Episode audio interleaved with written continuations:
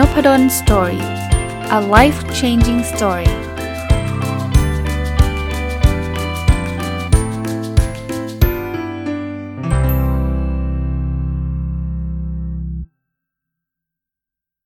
สวัสดีครับ ยินดีต้อนรับเข้าสู่น p ด d o สตอรี่พอดแคสต์นะครับแล้วก็วันอาทิตย์นะครับ ยินดีต้อนรับเข้าสู่รายการ Sunday Reflection หรือสะท้อนคิดวันอาทิตย์นะครับ เช่นเคยครับ เราจะเปิดด้วยการอัปเดต Personal OKR นะครับ แล้วก็ part ที่ 2 ก็คือการเอาเรื่องราวที่ผ่านมาในสัปดาห์ที่ผ่านมาเนี่ยเอามาสะท้อนคิดเล่าเรื่องราวเล่าประสบการณ์ต่างๆนะครับผมเริ่มต้นจากการอัปเดต Personal OKR คือการตั้งเป้าหมายส่วนบุคคลเลยนะครับ Objective ที่ 1 เรียนรู้และพัฒนาตัวเองอย่างต่อเนื่อง Key Result 1.1 อ่านหนังสือสะสมตั้งแต่ต้นปีจนถึงปลายไตรมาสที่ 4 ให้ได้ 150 เล่ม สัปดาห์ที่ผ่านมาอ่านไปได้อีก 5 เล่มนะครับ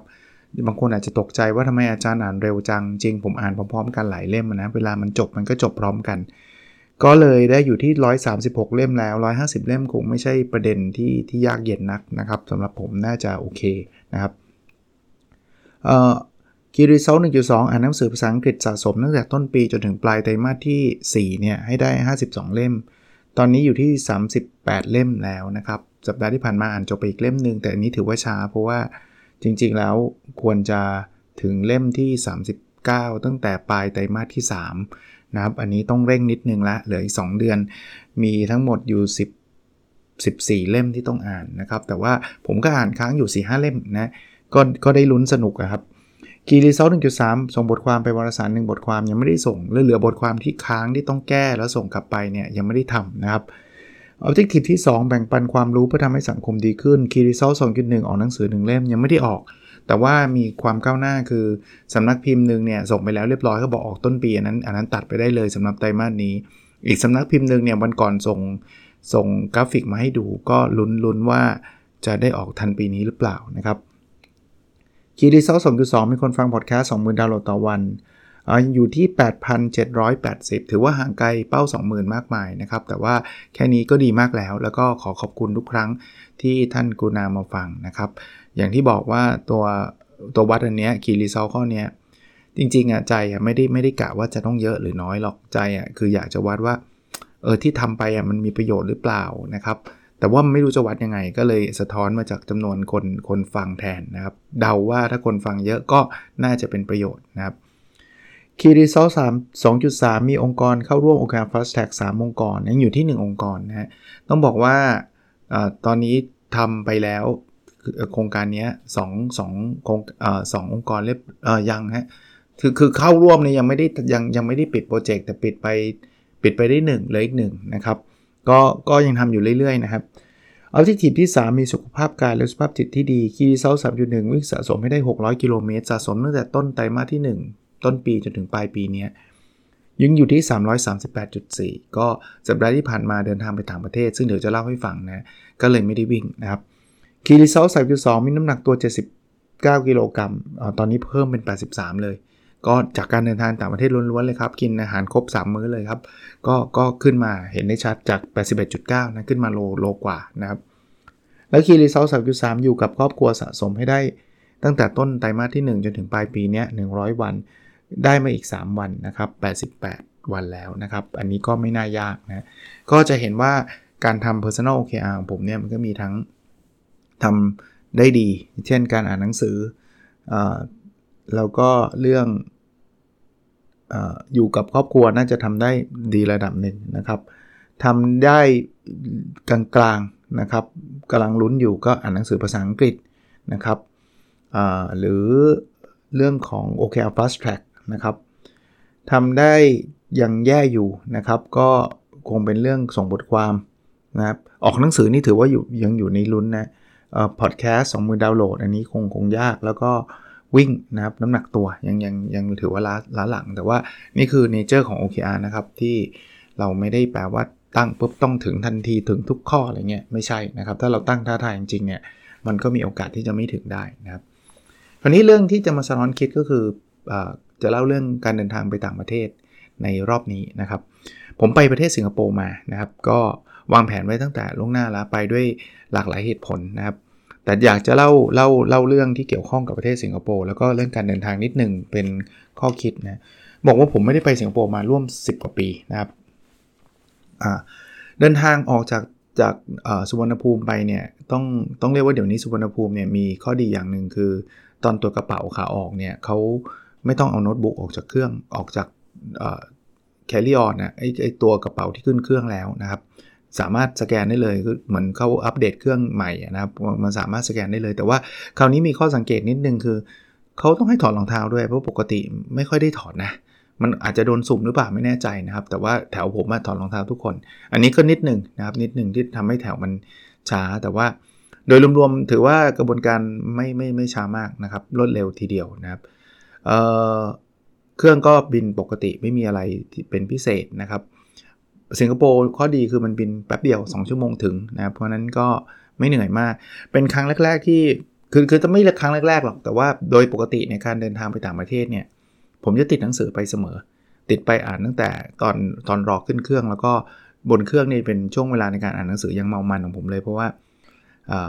มันเล่นอินเทอร์เน็ตเล่นอะไรไม่ได้ไง แล้วส่วนตัวก็ไม่ค่อยชอบดูหนังนะครับยกเว้นว่าไฟล์ที่มันยาวจริงๆเนี่ยมันก็ต้องดูบ้างนะจะอ่านหนังสือหมดมันก็เหนื่อยเกินนะก็หยุดไปดูบ้าง แต่ว่าส่วนใหญ่ผมอ่านหนังสือ เพราะฉะนั้นเนี่ยผมจะอ่านจบอย่างน้อยๆเล่มหนึ่งนะครับในในทริปแต่ว่าทริปสิงคโปร์เนี่ยอ่านจบเหมือนกันแต่ว่าจบได้แค่เล่มเดียวเอง จริง ๆ เกือบจบด้วยไม่จบด้วยครับ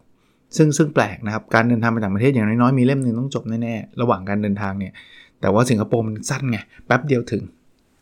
ก็อันนี้เป็นข้อสังเกตนิดเดียวว่า อะไรอ่านได้น้อยนิดหนึ่งแอบเสียดายนิดนึงว่าอยากจะอ่านได้เยอะกว่านี้ แต่ว่า anyway ก็มันก็ดีแล้วล่ะครับที่มันเร็วอะ่ะ เพราะจริงๆก็ไม่ชอบไม่ชอบอยู่บนเครื่องนานๆนะครับ แต่เสียดายแค่ว่าหนังสือมันอ่านจบน้อยอ่านอ่านได้น้อยเท่านั้นเองก็ถึงสิงคโปร์เนี่ยต้องเรียกว่าการเข้าเมืองเขาง่ายมากเขาเป็นระบบอัตโนมัติหมดเลย ก็เดินเดินสแกนพาสปอร์ตคิวแล้วก็ boarding pass อะไรเงี้ยเข้าได้เลย ไม่ไม่ไม่มีอะไรซับซ้อนยุ่งยากนะครับ เป็นประเทศที่ระเบียบเรียบร้อยทุกคนคงทราบหลายคนอยู่สิงคโปร์นะครับก็ก็คงจะรู้ว่าเป็นประเทศที่เขาสะอาดมากนะครับ แล้วก็ safe มากนะครับอันนี้อันนี้ส่วนตัวก็ก็ได้รับการพูดคุยเรื่องเรื่องนี้มาตลอดสำหรับคนที่เคยอยู่สิงคโปร์แล้วก็ ไปที่นู่นก็เจอคนคนที่รู้จักนะครับ ได้มีโอกาสไปเจออาจารย์นัทวุฒิเผ่าทวีที่ผมเล่าให้ฟังอยู่เรื่อยๆเอาหนังสือให้อาจารย์เซ็นด้วยอาจารย์เขาบอกว่าขอบคุณมากครับนี่เป็นครั้งแรกที่ผมได้หยิบจับหนังสือเล่มนี้ คืออาจารย์เขียนแล้วอาจารย์อยู่สิงคโปร์ไงอาจารย์ก็ไม่ได้ซื้อมาอ่านนะ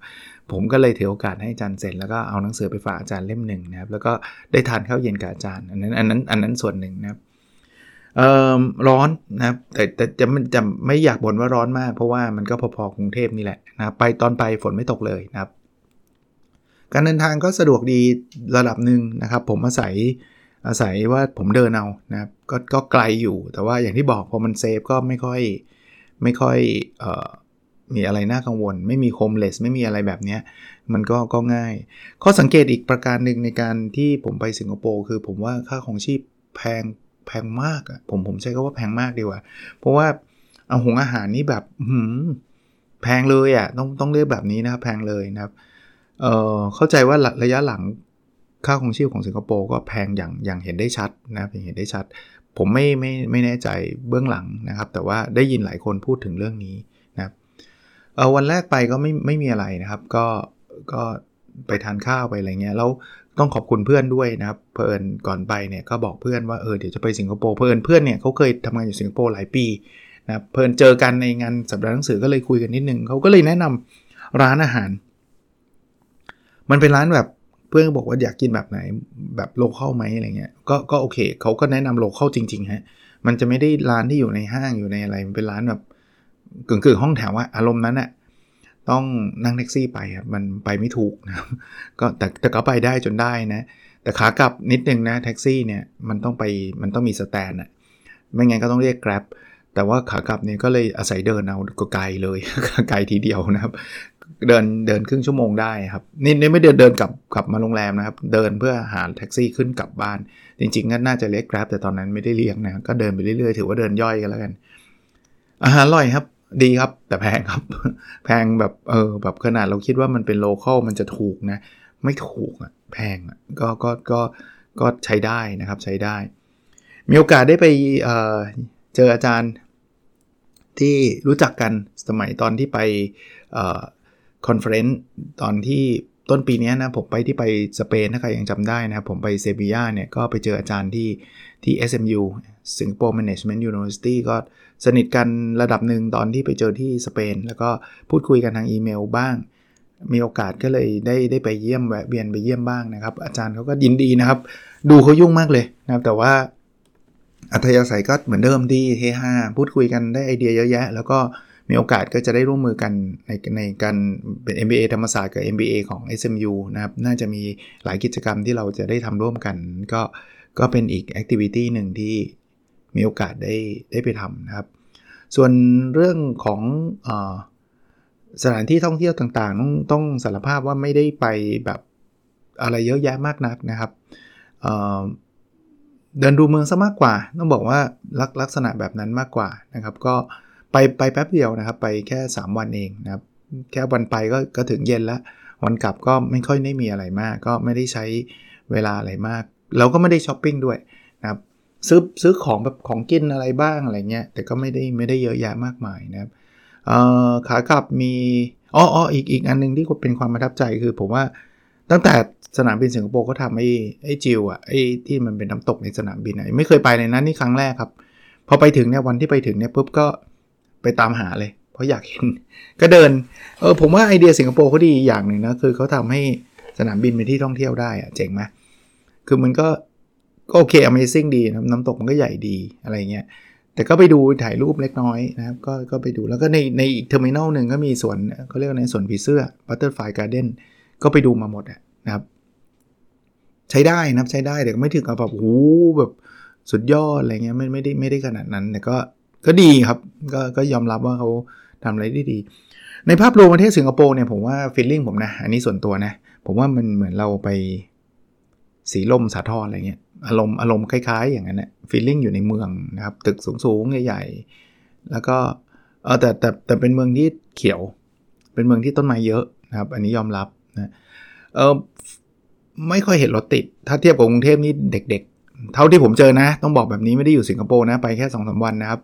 แต่ไม่ติดรถไม่ติด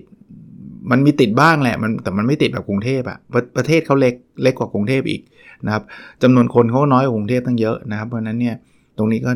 ก็รู้สึกผมไม่รู้สึกเองหรือเปล่านะว่าผมว่าคนขับรถสิงโปร์ขับรถเร็ว คือคือรู้สึกตั้งแต่นั่งนั่งมีบางครั้งนั่งแท็กซี่นะครับนั่ง Grab บ้างเร็วนะผมว่าเร็ว แต่มันอาจจะเป็นเพราะว่าถนนมันโล่งก็ได้นะแล้วเดินเดินอยู่เนี่ยเห็นมัน free flow free flow หมดนะครับ ได้ได้รับความรู้เหมือนกันว่าการขับรถสิงคโปร์มันมันมีต้นทุนสูงมาก ไม่ใช่แค่ค่ารถนะ ไม่ใช่การซื้อรถอย่างเดียว แต่ว่าคุณจะต้องมีการลงทะเบียนมีอะไร มันต้องใช้อาจารย์นัทวุฒินี่แหละครับเล่าให้ผมฟังนะครับ อาหารเหมือนเมืองไทยแหละ อาหารจีนอะไรเงี้ยก็ไม่ได้กินอะไรเยอะนะครับ ก็กินอาหารแบบทั่วๆไปอาหารบะหมี่บะหมี่อะไรเงี้ยข้าวมันไก่อะไรเงี้ยก็ก็ทั่วๆไปนะครับ วันกลับก็ก็เดินทางกลับก็ไม่ไม่ไม่มีอะไรก็ได้อ่านหนังสือบนเครื่องแล้วก็กลับมานะครับ แต่ว่าลึกๆ ผมว่าประเทศไทยดูอาตัดเรื่องแทฟฟิกทิ้ง ประเทศไทยนี่ขอขออนุญาตพูดถึงกรุงเทพแล้วกันนะ เพราะว่าเป็นเป็นจังหวัดที่ผมเดินทางไป จริง ๆ จริง ๆ ต้องเรียกว่าใช้เวลาอยู่กับกรุงเทพนานอะเอางี้แล้วกัน ก็ต้องบอกว่าคุ้นเคยกรุงเทพมากกว่า แล้วก็รู้สึกว่ามัน รถติดไม่ชอบแน่นอนสิงคโปร์ดีกว่าในในแง่นั้นแต่ว่าผมว่าบรรยากาศดูรีแลกซ์กว่าฟีลลิ่งนะ เป็นความรู้สึกผมผมผมผมว่าคนสิงคโปร์เป็นคนที่ task oriented ความหมายคน task oriented คือเขาเขาค่อนข้างเน้นเรื่องการทำงานอะ่ะเขามีมีแบบหัวแบบคือเป็นคนทุ่มเทในการทำงาน แล้วคนเป็นเป็นคนมุ่งมั่นในการทำงาน แต่ว่ามันจะขาดฟีลลิ่งของการรีแลกซ์ไปอะ่ะ อันนี้อันนี้ความรู้สึกจากการไปรอบนี้ จริง ๆอะรอบก่อนหน้านั้น ผมไปแล้วมันไม่ได้ไม่ได้เข้าไปดีลกับพวกกลุ่มการทำงงทำงานมากนักรอบนี้ deal deal เรื่องนั้นเยอะเอ่อรอบที่แล้วไปนี่คือพาลูกไปเที่ยว Universal อะไรเงี้ย คือมันก็เลยมี feeling อีกแบบหนึ่งนะ มันไม่ได้ feeling อยู่ในอยู่ในเมืองเยอะนะครับ ก็ดีครับแบบ business school เขาก็ดูหรูหรา facility ดูดีมากนะครับ เป็นสกูลที่ใหญ่ที่ผมไม่คิดว่าจะใหญ่ แต่ว่ามันเป็น City University SMU นะครับ ผมไม่ได้ไป NUS หรือว่า NTU นะครับ แต่ว่าผมผมไป SMU มันมันเป็นตึกในเมืองตึกใหญ่ๆเลยอะแล้วก็เป็นเหมือนกับนึกนึกภาพออฟฟิศทำงานน่ะแต่ว่ามีหลายชั้นแล้วก็แต่ละชั้นคือห้องเรียนอย่างเงี้ยออฟฟิศของอาจารย์ที่ผมไปหาก็ก็ก็ใหญ่ระดับหนึ่ง แต่เขาก็เป็นออฟฟิศที่เขาจัดจัดห้องจัดหับเป็นแบบ เหมือนบ้านเลยเออคือคือเข้าไปแล้วมันมีความอบอุ่นอยู่เหมือนกันนะ เป็นออฟฟิศ professor จริงๆ เทียบกับออฟฟิศผมที่ธรรมศาสตร์ไม่ไม่ค่อยไม่เหมือนกันออฟฟิศผมเอาจริงนะ ผมก็ไม่ค่อยได้เข้าไปนั่ง คือเมืองไทยอย่างที่บอกนะ ติดอยู่อย่างเดียวอะเอาเอาสองอย่างแล้วกันนะอย่างแรกก็คือ traffic คือผมว่ารถเราติดมากเกินไปแล้วเราใช้เวลากับเยอะมากเนี่ยผมกลับมาถึงสุวรรณภูมินะขับรถกลับบ้านเนี่ยติดเป็นแพเลยเพื่อนกลับมาเย็นวันศุกร์ก็เต็มเต็มครับ เข้าเข้าเมืองออกจากสุวรณภูมิขึ้นทางด่วนวันศุกร์อะติดติดยาวตลอดคือแบบคุ้นเคยแหละแต่ก็ไม่ได้บ่นอะไรเพราะว่าชินนะครับ แล้วก็อากาศก็จริงๆ อากาศสิงคโปร์กับไทยไม่ได้ไม่ได้ต่างกันเท่าไหร่แต่ว่า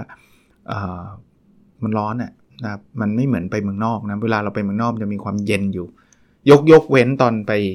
สเปนเขานั้นร้อนกว่าอีกนะไปไปยังไงก็ไม่รู้ไปกลับมาดำอะนะครับ ก็ไม่มีอะไรมากฮะเล่าให้ฟังเฉย มันก็เป็นการเปิด perspective บางอย่างนะครับ มีโอกาสอย่างที่เล่าให้ฟังนะ MBA ที่ธรรมศาสตร์กับ MBA ที่ SMU อาจจะได้มีความร่วมมือกันเราอาจจะมีการเดินทางไปสิงคโปร์ในอีกไม่ช้าเนี่ยอันนี้ขอ finalize อีกทีหนึ่งว่าว่าจะยังไงนะครับ โอเค วันนี้ก็ไม่ได้ยาวอะไรฮะขออนุญาตเอามาเล่าให้ฟัง บางคนบอกอาจารย์แล้วพอดแคสต์อาจารย์ไปจัดที่สิงคโปร์เปล่าๆนะครับ เดี๋ยวนี้เวลาจะเดินทางไปต่างประเทศก็ต้องอัดพอดแคสต์เตรียมไว้ก่อนล่วงหน้านะครับ ก็ก็เตรียมไว้แต่ว่า episode นี้แน่นอนกลับมาแล้วไม่งั้นไม่มีเรื่องมาเล่าได้นะครับ แต่ว่าที่ที่ท่านฟังมาตลอดสัปดาห์ก็คือการอัดล่วงหน้า ก็อัดไว้หลายตอนเลยนะครับเผื่อไว้เเวลาอัดเนี่ยผมจะวันกลับสมมุติกลับวันศุกร์เนี่ย ผมจะไม่อัด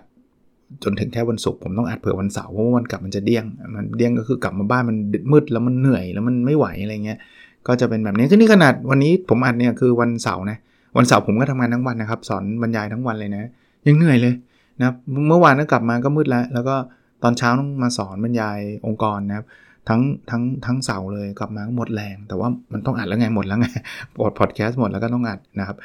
แต่ก็เป็นประโยชน์หวังว่าจะเป็นประโยชน์แล้วกันนะครับ และส่วนตัวก็มีความสุขในการในการอัดอยู่แล้ว ก็ไม่ได้เป็นประเด็นอะไรมาก โอเคครับ วันนี้คงประมาณนี้นะครับ ขอให้ทุกคนมีวันอาทิตย์ที่สดใสนะ แล้วเราพบกันในสดถัดไปนะครับ สวัสดีครับ